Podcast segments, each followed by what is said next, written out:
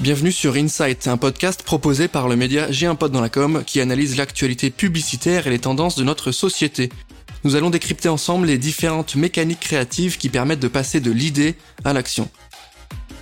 Et dans ce nouvel épisode, on va vous parler de la communication dédiée à la stratégie climatique. On va essayer de comprendre ensemble comment les entreprises peuvent enclencher leur transformation et leur accélération euh, en termes de transition climatique. Pour m'accompagner aujourd'hui, je reçois Mathieu Cribelier qui est directeur du cabinet de conseil South Pole France. Salut Mathieu, comment tu vas? Bonjour, bah, très bien, merci de m'accueillir. Je suis ravi de t'avoir avec nous aujourd'hui. Comme je l'ai dit dans le titre, on va parler stratégie climatique. On va essayer de comprendre comment les entreprises travaillent ce sujet et surtout comment vous les accompagnez comment ça rentre un petit peu dans leur réflexion euh, globale, dans leur stratégie, comment ne pas se tromper aussi avec les stratégies RSE, parfois des actions un peu trop greenwashing. On va essayer de comprendre ce que vous faites et comment on peut transformer ces entreprises pour le monde de demain, le fameux dont tout le monde parle. Euh, pour débuter, si tu le veux bien, est-ce que tu peux nous pitcher votre cabinet de conseil, nous raconter un peu ce que vous faites? En termes d'activité, en fait, Southpole se divise en deux grandes activités. La première, elle est vraiment sur l'accompagnement des entreprises justement dans cette fameuse stratégie climat. En gros, on a tout type d'entreprises avec euh, tout niveau de maturité qui se demandent euh, c'est quoi un bilan carbone? Ou alors qui ont déjà fait leur bilan carbone, qui ont déjà un plan d'action et qui se demandent juste est-ce qu'elles sont suffisamment ambitieuses? Donc c'est vraiment tous les niveaux de maturité. Ça, c'est le premier volet. L'autre volet est pour les entreprises qui souhaitent aller au-delà de leur chaîne de valeur. Donc là, c'est au-delà de la stratégie climat. Et la question, c'est comment je fais pour finalement contrebalancer mon impact en allant euh, plus loin, c'est-à-dire plus loin que la réduction, en contribuant en fait à des projets qui vont permettre d'éviter ou de séquestrer du CO2. Vous parlez de stratégie climatique, transition climatique, c'est égal, c'est la même chose que transition écologique? Est-ce que vous avez choisi ce mot d'un point de vue particulier? Non, il n'y a pas beaucoup de mots consacrés là-dessus. En fait, on parle de stratégie climat, mais au service de la transition finalement. Donc, transition climat, c'est tout simplement comment on fait pour imaginer un monde durable à plus 1,5 degré euh, si possible. Et qu'est-ce que ça signifie finalement en termes d'impact par rapport à l'entreprise? Donc, on est vraiment sur des considérations d'abord de compréhension de où est l'impact, ensuite de d'action pour essayer de réduire de manière très ambitieuse et pas juste euh, des petites améliorations ci et là, on parle vraiment de transformation profonde. Et puis ensuite d'espérer qu'on arrive à réduire à un tel point mm. qu'on arrive ensuite derrière à un équilibre entre ce qui reste émis et ce qui est euh, absorbé. Créé en 2006, arrivé en France en 2021, 1200 experts. Euh, c'est un marché qui aujourd'hui s'ouvre et grandit. En France, beaucoup évidemment. Est-ce que tu sens que les clients que vous avez aujourd'hui ont évolué et que leur mentalité a évolué. Peut-être que au départ, ils étaient en train de bosser avec vous et en collab avec vous par euh, nécessité juridique. Et là, est-ce que tu sens que c'est plus de la volonté propre et de la bonne volonté même, et que c'est plus uniquement dans le cadre euh, de la relation avec le, service euh, droit juridique de la boîte? Est-ce que tu les sens concernés par ces enjeux et vraiment ils mettent ça au cœur des réflexions? Alors ça c'est une question hyper intéressante parce qu'effectivement ça fait quand même une quinzaine d'années qu'on est là-dessus et on voit une évolution intéressante. Au tout début, euh, c'était clairement une question de com. Donc c'était des grosses boîtes qui se demandaient euh, ce qu'elles allaient pouvoir dire sur le sujet climat et on les accompagnait sur un premier calcul d'empreinte carbone. Euh, et on avait aussi quelques tout petits très convaincus, mais c'était vraiment très limité.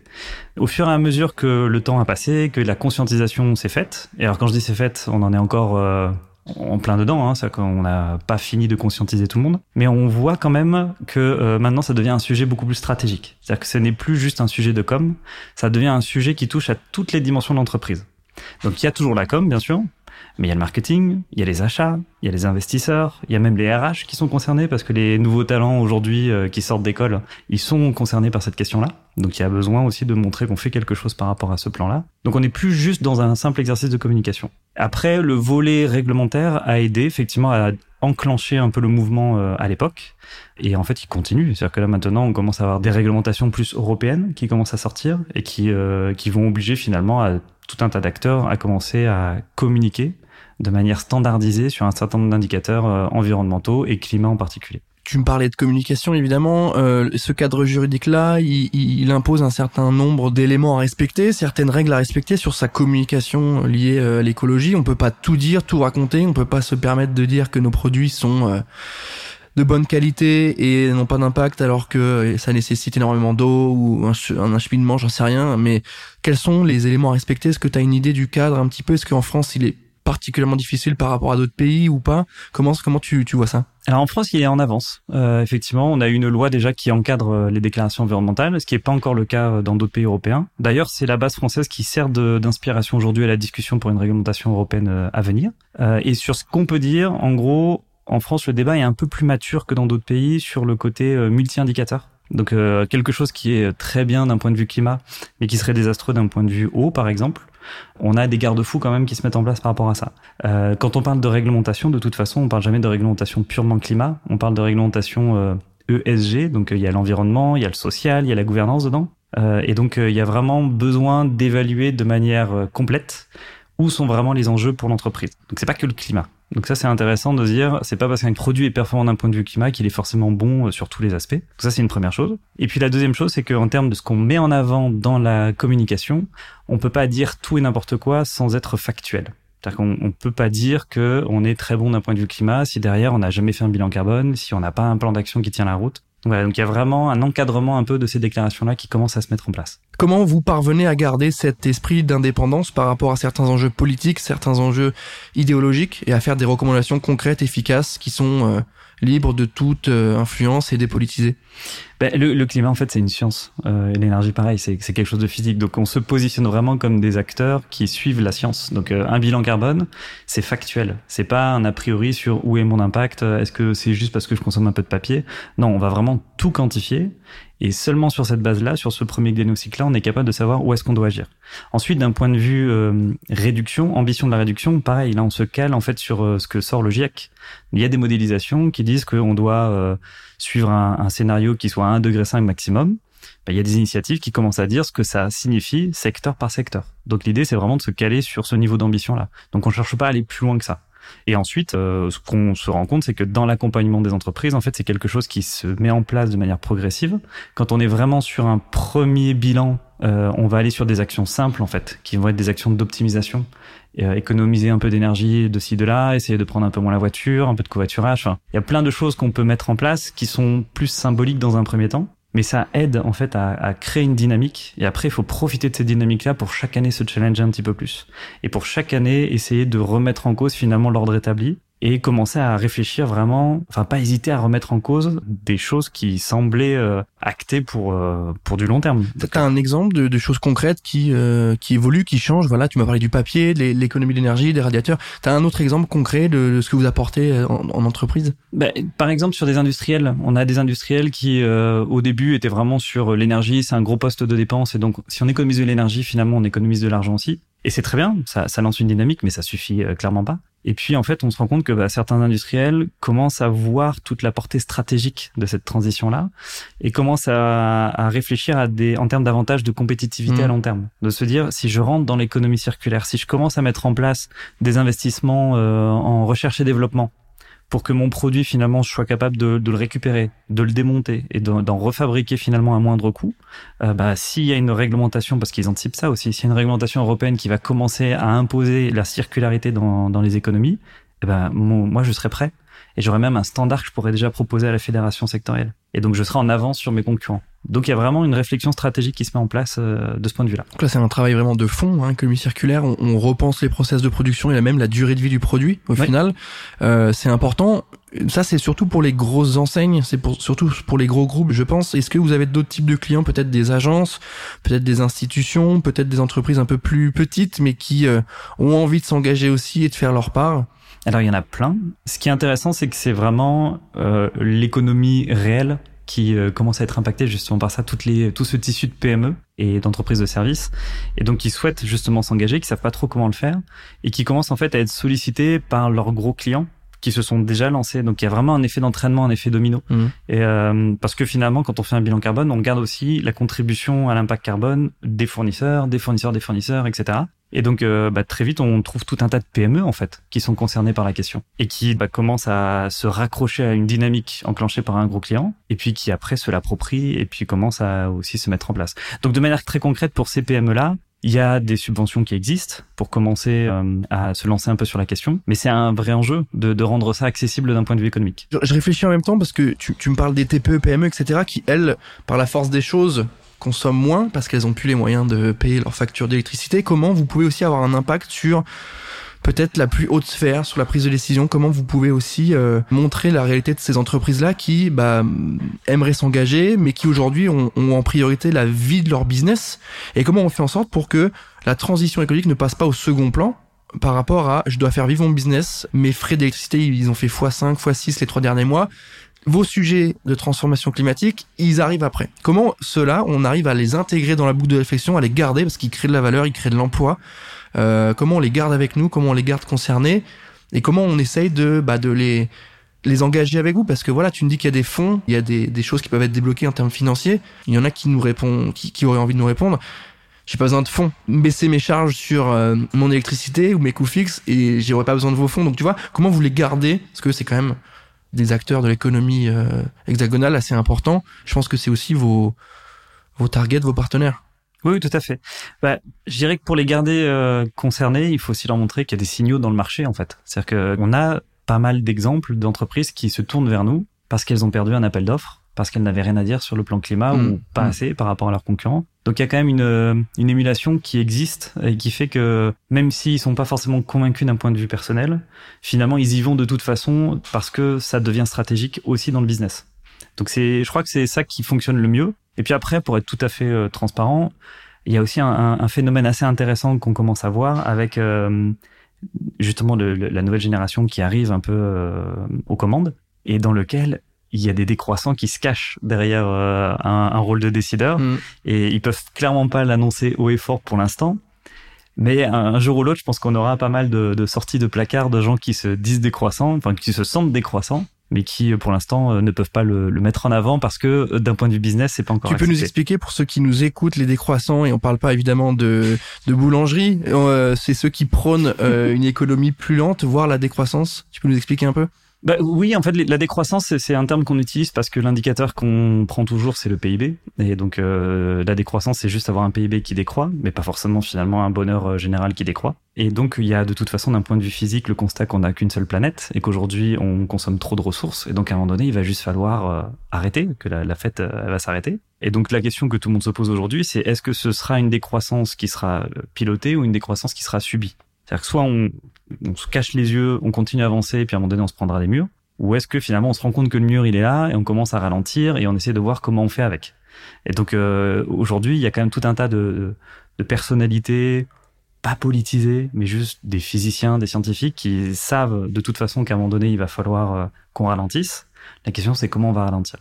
Donc c'est ça la décroissance, c'est ce ralentissement là pour permettre une, un, un- monde durable. Et donc euh, ça signifie aussi, parce qu'on a évoqué ça tout à l'heure, est-ce que euh, comment on fait pour garder ces PME impliquées, etc.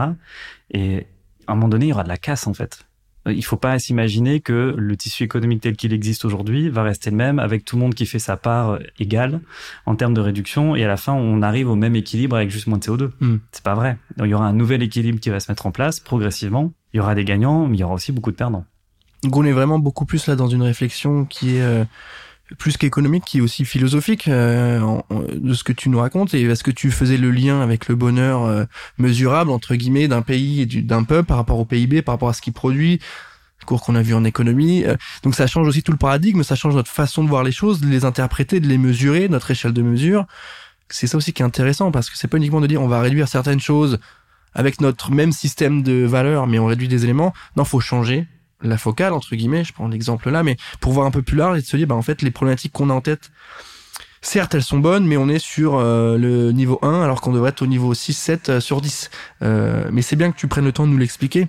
Lorsqu'on est une entreprise, j'enchaîne, euh, et qu'on a envie de communiquer sur ces sujets-là, sur ce qu'on fait de bien, comment on fait, est-ce que vous êtes en mesure de vous de les accompagner et surtout de leur éviter le piège du greenwashing qui est de dire on a mis des des mugs à la cafette pour éviter les gobelets. Ça c'est ça paraît être une évidence, je pense que c'est logique mais je pense qu'il y en toute bonne foi, il y en a qui font n'importe quoi mais je pense qu'il y en toute bonne foi, ils pensent que c'est bien et c'est suffisant, il faut en parler. Et aujourd'hui le public est tellement exigeant que il y a cinq ans ça aurait été souligné, ça aurait été mis en avant. Aujourd'hui limite ils vont se prendre un bad buzz euh, en mode bah les gars euh, bienvenue en 2023 en fait ouais ouais les mugs c'est bien en Ouais. fait donc comment vous les accompagnez et vous les confrontez à la, aux risques qui peuvent être liés à ça? Alors c'est quelque chose qu'on fait effectivement, euh, qui est lié au fait qu'on a on a cette capacité à comprendre comment la communication a évolué au fur et à mesure des années. Euh, Puisqu'il y a 15 ans, euh, dire je, je fais un bilan carbone euh, et euh, je réduis un petit peu mon impact, c'était déjà hyper ambitieux. Et là maintenant, ça suffit clairement pas. Donc il y a, y a- vraiment une évolution de ce point de vue-là. Et donc dans, dans l'accompagnement qu'on en fait, ce qu'on voit surtout, c'est qu'on a beaucoup de gens qui communiquent un peu des fois de manière maladroite. Effectivement, c'est pas voulu ce greenwashing là, c'est rarement voulu. Ce qu'on voit, c'est surtout des gens qui maîtrisent pas toutes les subtilités autour des enjeux climat et qui s'imaginent avoir quasiment sauvé la planète, alors qu'ils en sont qu'au premier pas, tout petit pas. Donc euh, c'est ça qu'il faut aussi qu'on leur explique, c'est qu'on est vraiment sur un voyage qui ne fait que démarrer. Et on n'est pas du tout arrivé à la fin aujourd'hui. On en est vraiment qu'au tout début. Donc, faut toujours réexpliquer ça, euh, mais de manière bienveillante, hein, mais de vraiment expliquer, voilà, factuellement, voilà ce que vous avez fait, mais voilà là où vous devez aller. Et d'ailleurs, dans les là où ils doivent aller, donc notamment ces fameux science-based targets, euh, qui euh, sont des choses un peu connues dans le, le monde de l'entreprise maintenant. Euh, on a tout un tas d'ambitions qui sont euh, mises en avant en termes de réduction par les entreprises. Euh, et les niveaux de réduction qui sont mis en avant sont, sont conséquents. Donc c'est vraiment très ambitieux. Donc là, la question maintenant, c'est est-ce qu'ils vont être à la hauteur de toutes ces promesses qu'on peut entendre en termes d'ambition à la réduction? Donc ça, c'est un vrai en premier enjeu, je dirais, euh, en termes de communication. C'est juste avoir conscience que là, on est au stade des promesses, qu'on a enclenché un peu la réduction, mais on n'est pas du tout arrivé à un état de fait où on pourrait dire, hmm. ça y est, euh, on est durable. Ça non, clairement pas. Euh, et ensuite, un deuxième plan, c'est qu'effectivement, en termes de communication, malgré tout, ça reste un sujet euh, compliqué, puisque finalement, il suffit d'un mot de trop pour euh, se faire taxer de, greenwashing. Et alors, malheureusement, on commence à, du coup, voir une tendance aussi à bah, juste pas communiquer. Parce que finalement, si c'est pour faire des efforts et derrière se prendre un retour de bâton, euh, quelque part à quoi bon? Parce que tout ça, ça reste mm. malgré tout volontaire. Hein. On a quand même pas mal de, d'entreprises qui se lancent dedans parce qu'elles y voient leur intérêt, mais aussi parce que c'est elles le font de manière volontaire, elles y sont pas forcées. Et donc finalement, pourquoi communiquer de manière euh, euh, trop détaillée si c'est derrière donner finalement des éléments pour se faire battre? Et donc on, on commence à, à voir cette tendance pas trop communiquer dessus. Donc on appelle ça le, green hushing, euh, contrairement au greenwashing. Et est-ce que c'est une bonne chose? Alors certains disent que oui, parce que finalement ça permet d'éviter de, de, dire n'importe quoi et finalement juste de montrer des faits. Je serais un peu plus nuancé sur ça, parce que malgré tout, ça reste un enjeu tellement, tellement vaste, cette histoire de changement climatique, que euh, si chacun essaie de trouver sa solution dans son coin, sans communiquer, sans dire ce qu'ils ont fait, sans, sans finalement mettre en mmh. avant aussi les, mmh. les échecs potentiellement qu'ils ont pu euh, avoir, ben, c'est peut-être pas la manière la plus efficace d'avancer. Mais euh, c'est hyper intéressant ce que tu me dis parce qu'on retrouve aussi, et ça me fait plaisir, le, le rôle du communicant justement qui euh, bah, a besoin de travailler le sujet de fond et on voit que c'est un métier. On voit que comme tu l'as dit on peut pas tout dire on peut pas le dire n'importe comment. Est-ce qu'il faut se taire pas se taire? On a vu pendant le covid les annonceurs qui ont pas communiqué pendant euh, le mois de fermeture des, budgets médias ils ont perdu des points de notoriété euh, qu'ils avaient mis 10 ans à construire en 3 mois. C'est assez fou. Et en même temps bah communiquer sur euh, comme j'ai dit des mugs il va rien se passer. Donc je trouve que ce point de réflexion il est hyper important mais il faut souligner que c'est compliqué et qu'il y a du travail à tous les niveaux et que c'est pas simple. Donc soyons, je pense, et ça peut être le message aussi de ce, cet épisode, dans la bienveillance globale pour mener des actions, parce qu'il y a des gens comme vous qui êtes aux premières loges de ce sujet-là, et euh, essayons d'être cohérents avec ceux qui font des choses sans les taxer de greenwashing, et en même temps, soyons aussi précis avec ceux qui ne savent pas ou le font mal. LinkedIn, c'est un peu la guerre ouverte, hein, tu le, tu le ah sais comme moi, hein, c'est euh, c'est parfois c'est très très dur. Ouais, mais la bienveillance, oui, mais il y a aussi une, forme d'impatience maintenant d'un certain mm. nombre d'acteurs mm. qui se disent mais c'est plus possible d'être aussi euh, approximatif dans certaines communications aujourd'hui. Et donc c'est vraiment compliqué de rester bienveillant quand quelque part on, on est soi-même paniqué en fait par l'enjeu que représente le changement climatique et qu'on voit finalement que de manière assez générale on n'est pas au niveau aujourd'hui. Mm rester constructif, bienveillant face à une entreprise. Mais évidemment, voilà, c'est pour ça que les jeunes ils sont ils sont plus dans la bienveillance, mais et en même temps, je, je quand tu regardes les relations euh, humaines et les, les, différents enjeux psychologiques et les biais, etc. On l'a vu avec différents systèmes de campagne, ça, on le sait. Enfin, ça va brider quelque chose, ça va cristalliser quelque chose. Si on n'est pas assez bienveillant et qu'on est trop dans le frontal, le risque c'est d'amener une sorte de crispation et qu'on ait encore moins envie d'amener son équipe à changer. Et que on le voit. Je sais pas si tu te souviens des campagnes. Euh, sur les grandes causes avec le, j'imagine que oui, sur tout ce qui était Greenpeace, etc., où il y a dix ans, on faisait pleurer les gens. Ouais. Et on s'est rendu compte que les jeunes étaient, étaient, plus du tout impactés par ça parce qu'ils étaient plus dans le ah on fait pleurer c'est dommage ils, étaient plutôt dans, en train de se dire en fait euh, non non on va faire un truc on va on va bouger en fait on va donc euh, donner des solutions et faire des campagnes qui non non qui donnent envie de se bouger en fait et il y a eu des collaborations avec des influenceurs des gamers etc euh, il y a plein de choses mais d'un point de vue très publicitaire le côté on fait pleurer les gens bah voilà, ça marche plus. Maintenant, il faut les engager. Donc c'est pour ça que je rebondissais sur le côté euh, effectivement peut-être bienveillance, mais en même temps, j'entends aussi le point que c'est très dur. C'est très dur de voir des, des, des, des inepties et t'es en dissonance cognitive euh, tous les jours parce que tu vois des dingueries et tu te dis, et on te, toi, on te dit, ah, tu fais pas bien les choses je fais le max, mais il faut que tout le monde le fasse aussi en fait. Euh... Mais, mais, complètement. Et il y a notamment euh, ça qui est exacerbé sur euh, les entreprises en ce moment qui euh, font ce qu'on appelle de la compensation, enfin, qui contribuent à des projets climat. Elles le font de manière volontaire. Elles sont pas obligées de le faire. Et en fait, ce qui moi me rend euh, dingue aussi, c'est finalement ceux qui critiquent les entreprises qui font de la compensation de manière volontaire, encore une fois, et qui donc quelque part se font euh, comme s'ils étaient un peu les, chevaliers blancs euh, de la transition climat, et puis qui après derrière n'ont aucun problème à aller prendre l'avion le week-end pour aller euh, faire un, voilà et sans compenser. Donc ça c'est quand même très compliqué. Me et on va pas rentrer ça parce que voilà c'est je connais des gens qui donnent des leçons beaucoup et qui chaque week-end de trois jours, notamment au mois de mai, on a pu le voir, étaient étaient ailleurs qu'à Brive ou euh, en Alsace. Voilà, ils étaient ailleurs. Mais bon, euh, je, je, trouve que c'est hyper complet. C'est important pour nous d'avoir des acteurs comme vous avec nous euh, bah, pour euh, rendre ça clair, concret, appréciable. Il faut aussi faire le point sur le côté un petit peu euh, réglementation et qui peut être clivant parce que c'est pas la réglementation qu'on fait avancer les choses et en même temps c'est ce qui va brider, c'est ce qui va permettre parfois d'être un peu dans le la discussion qui n'avance pas, quand c'est réglementé, bah, les entreprises, elles sont bridées, elles sont bloquées, et en même temps, s'il n'y a pas de règles, on va pas les pousser, elles seront pas obligées de le faire, donc elles vont jamais le faire. Donc, qu'est-ce que t'en penses, toi, de ce cadre-là, qui en France, j'imagine, est particulièrement précis, surtout un tas d'autres sujets, mais est-ce que pour toi, la réglementation, il faut passer par là? Est-ce que c'est un déclencheur et du coup, c'est parfois un peu compliqué, c'est et des fois ça n'a aucun sens. On met des points green euh, juste pour qu'un annonceur puisse bosser avec une agence. Mais est-ce qu'elle est vraiment engagée cette agence et à l'inverse que cet annonceur est vraiment green? Et en même temps, si on n'a pas ces points-là de checking et de mesure, on n'avancera jamais. C'est essentiel. La réglementation pour démarrer, pour lancer la dynamique, c'est vraiment essentiel. Après, ça fera pas euh, l'alpha et l'oméga de tout, donc effectivement, il y a besoin d'aller au-delà. Mais sans réglementation, on serait allé beaucoup moins vite. En fait, c'est important parce que ça crée des points d'accroche sur lesquels on peut construire finalement les phases d'après. Euh, moi, avant de, de, travailler chez Southpole, en fait, j'ai travaillé pendant un certain temps dans un cabinet d'audit. Et finalement, c'était très intéressant de voir que dans les, les rapports développement durable des entreprises qui se faisaient auditer, le fait de passer derrière un audit un peu réglementaire dans lequel on pouvait mettre en avant le fait que tiens cette communication là elle n'était pas conforme on va mettre des réserves dans l'attestation d'audit qu'on va vous mettre etc et en fait réserve dans une attestation d'audit financière, mm. ça fait dresser les cheveux un, un, euh, un CFO. Mm. Et donc euh, là, on avait un peu ce pouvoir-là de dire, là, ça va pas du tout, on va vous mettre une réserve. Et, et finalement, ça les forçait un peu à s'améliorer dans la communication. Donc ça a permis quand même de, de créer des progrès petits, mais réels.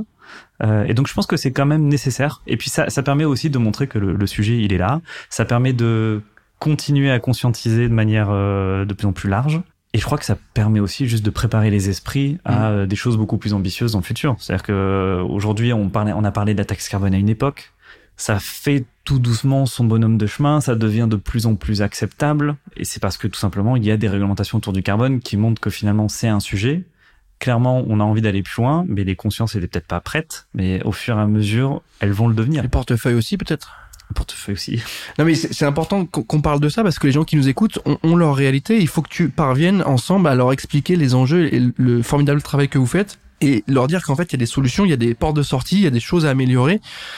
Et vous pouvez aussi avoir un impact sur ces gens-là, je pense, et ces entreprises qui ont un rôle, parce qu'en vérité, on, on sait que c'est par les marques que ça va passer. C'est elles qui ont l'argent, c'est elles qui ont un impact financier, comme tu l'as dit, avec les réserves, c'est de l'argent. Hein, donc euh, c'est important, je pense, de sensibiliser ces gens-là au-delà de la réglementation euh, étatique. C'est un vrai sujet au niveau des investisseurs. Hein. La finance durable, elle est euh, en train d'exploser et il y a un vrai sujet effectivement d'investisseurs qui vont voir ou des private equity par exemple, qui vont voir euh, mm, mm. leur portefeuille et qui leur demandent de plus en plus de choses d'un point de vue climat.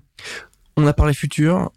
Vous, votre futur, il est comment? Vous voyez où dans 5 ans? Est-ce que euh, le job sera fait dans le meilleur des mondes? Ou est-ce que ça sera que le début? Ou est-ce que qu'est-ce qu'on vous souhaite pour les 5 prochaines années à venir là? Alors moi, ça fait 15 ans que je travaille là-dedans. Je pensais pas que 15 ans après, je serais encore dans le stade de la sensibilisation euh, d'un certain nombre d'acteurs. Je pensais ça que la sensibilisation pas assez vite à, tes yeux? Non, ça va pas assez vite. Alors après, j'espère que la courbe sera exponentielle et que quelque part les 15 premières années, c'était juste le début de l'exponentielle. Mais euh, c'est long, c'est-à-dire que ça fait quand même 15 ans et bien plus même. Enfin, quand on quand on voit euh, les premiers rapports scientifiques, mais depuis 15 ans, c'est quand même un vrai sujet. Le, le bilan carbone en tant qu'outil existe depuis 2005, 2006, donc c'est même plus que 15 ans. Euh, et malgré tout, c'est euh, voilà, on en est encore euh, à ramer pour que les entreprises fassent un premier bilan GES réglementaire. il y a quand même tout un tas d'entreprises en France qui sont soumises à une obligation de reporting carbone, qui ne le font pas et qui préfèrent payer une amende que je ne suis pas sûr qu'elles reçoivent d'ailleurs. Donc c'est quand même quelque chose qui met du temps à se mettre en place. Après, peut-être juste pour nuancer ça, la comptabilité financière par rapport à la comptabilité carbone. Hein. La comptabilité financière, elle a mis 50 ans à se standardiser. Donc là, finalement, on en est à 20 ans. Mais on n'a pas encore 30 ans, en fait. Donc euh, même si tout n'est pas complètement standardisé dans la manière de compter, il faut surtout pas qu'on attende et que quelque part on se cache derrière le on compte pas encore parfaitement donc on va attendre avant d'agir parce qu'il faut qu'on ait une bonne baseline bien bien sérieuse. Non, et je, dirais que Southpole là-dessus assume complètement les choses, c'est que on fait un calcul, il y a des incertitudes mais ça doit pas empêcher d'agir. Est-ce que vous avez, là tu as parlé de d'action, est-ce que vous avez un lien avec les institutions publiques, avec euh, avec l'État? Parce que en, vérité, il y a, y a, surtout un gros manque de communication de leur part. Pour, enfin, c'est pas forcément fait de la meilleure des, des manières. Est-ce que vous avez un lien avec eux? Est-ce que ils n'ont pas tout intérêt à passer par des acteurs comme vous pour enclencher des choses concrètes auprès des entreprises parce que le, lien entre euh, les décideurs de l'entreprise, du privé et les institutions, il n'est pas forcément simple. Le MEDEF, c'est cool, mais euh, on sait un peu ce qui se passe dedans. Donc, est-ce qu'ils n'ont pas tout intérêt à se rapprocher d'acteurs comme vous qui, certes, êtes des acteurs privés? Ça serait pas la première fois que le, gouvernement passe par des acteurs privés pour gérer ça, mais est-ce qu'ils n'ont pas intérêt à vous, à vous parler, à vous voir et dire, OK, il faut qu'on fasse quelque chose ensemble? Vous êtes connecté au réel, connecté aux entreprises. Euh, on a besoin de vous parce que la com institutionnelle de l'État, est-ce qu'elle prend vraiment? La question. Euh... Ah bah on finit, on finit évidemment en montée, tu vois. C'est. c'est une belle question. Euh, alors nous, pas forcément South Pole. Enfin, je serais ravi hein, de pouvoir euh, les éclairer s'il fallait. Ce qu'on constate quand même, c'est qu'il y a déjà des ponts qui essaient de se mettre en place. Il y a des auditions par des parlementaires, par des sénateurs. Jean-Marc Jancovici est régulièrement consulté mais bon, j'ai pas l'impression qu'il est, est à chaque fois qu'il soit sorti de ces réunions-là en étant rassuré. Et je sais qu'il y a eu, euh, il y a pas très longtemps, des, des fresqueurs, donc euh, la fresque du climat, qui est un, un, outil assez intéressant en termes de sensibilisation, qui a été fait pour le gouvernement par, euh, je dirais, l'élite des fresqueurs. La, la, la, réaction à la fin était quand même, ah bon, on sait pas trop ce qu'on doit faire. Donc c'est quand même un peu gênant de se dire qu'au niveau, au niveau gouvernement, on en est, euh, on en est vraiment euh, qu'au tout début. C'est-à-dire que c'est assez étonnant finalement de se dire que les, euh, les décideurs politiques sont si peu experts, experts de la question. Exactement. Ils sont vraiment, ils sont vraiment loin de comprendre tous les enjeux qu'il y a derrière. Et c'est assez étonnant parce qu'on pourrait se dire que c'est l'élite du pays, mais, mais malheureusement ils sont pas au niveau c'est malheureux de terminer sur cette phrase, mais, mais j'aimerais bien qu'on finisse à l'inverse, un peu d'optimisme. Je, j'aimerais que tu me donnes une info, une actu euh, good euh, qui va dans le bon sens, qu'on n'a peut-être pas vu passer aujourd'hui ou que tu as vu passer ce mois-ci, cette semaine. Euh, la découverte d'une nouvelle espèce protégée qui, qui avait disparu, une action qui a été menée qui est ultra performante, un de tes clients qui a gagné son label green, je sais pas, une actu un peu qui peut nous rendre un peu optimiste? Une actu positive. alors, je dirais, j'ai pas une actu comme ça en tête. Par contre, il y a, un truc hyper positif dans tout ça, qui est que si on reste sur le constat de dire on n'est pas au niveau, on n'a pas, on n'a pas un gouvernement qui est euh, pour l'instant à la hauteur et euh, voilà, on peut voir finalement plein de choses négatives autour de soi. Et si on reste dans le constat, c'est déprimant. C'est vraiment déprimant. Par contre, il y a un truc que je peux promettre à n'importe qui euh, qui nous écoute ici, c'est que juste de se mettre dans un état d'esprit d'action, même si on en est qu'au tout début, même si c'est pas suffisant, ça fait un bien fou. Et euh, donc ce, ce côté dissonance qu'on vit tous, si on se retrousse les manches et qu'on commence à, à s'engager dans l'action, ça fait un bien fou. Ça fait un bien fou et c'est démontré euh, partout. J'ai des exemples tous les jours auprès d'entreprises qui, qui sont juste ravis d'avoir mmh. enfin réussi à dépasser un, un, obstacle pour euh, mettre le climat à l'agenda de leur entreprise, bah, ils sont ravis. Donc ça, c'est un vrai bonheur. Et puis je vois aussi quand même qu'au niveau des, des jeunes qui arrivent dans les entreprises, ou même des générations un, un, peu moins jeunes, mais qui commencent à arriver aux manettes, il y a aussi une meilleure compréhension des subtilités autour du sujet climat. Et donc probablement que les choses se mettent en place pour avoir quelque chose qui, à un moment donné, va quand même aller plus vite. Merci Mathieu. Tu as parlé de, du passage à l'action qui est en somme le plus dur et c'est vrai et c'est aussi le bonheur, en tout cas l'aspect euh, plénitude qui arrive juste après. Je fais lien avec plein de choses, avec le, le sport, avec euh, les projets de vie, le, le, projet de première maison, de premier appart, ou les projets qui se lancent dans les entreprises. Le simple fait de dire ok, on en est là au point de départ, on a fait ce step 1, c'est-à-dire de d'enclencher et d'avancer, c'est vrai qu'il est, il est synonyme de satisfaction. Il faut pas rester là, mais il est, il est synonyme de, effectivement, tu l'as dit, de petit bonheur, de dire ok, on a avancé, ça y est. Demain, on sera pas à la même place qu'aujourd'hui, et c'est quand même ça euh, qui est ultra important. Et je trouve que c'est bien parce que ça peut euh, bloquer les gens. Est-ce qu'on va le faire bien? Est-ce que ça va être assez cool? Est-ce que ça va être assez complet? Faites-le. On voit, on améliore et on avance. Et je pense que terminer là-dessus, c'est euh, particulièrement efficace. Mathieu, merci à toi. On arrive à la fin de cet épisode. Je suis ravi de t'avoir eu. Merci d'avoir pris le temps de répondre à mes questions. Bah, merci à toi. Merci à tous de nous avoir écoutés. Je rappelle que ce podcast est disponible sur toutes les plateformes de stream. Merci à vous et moi je vous dis à très bientôt pour un nouvel épisode d'Insight.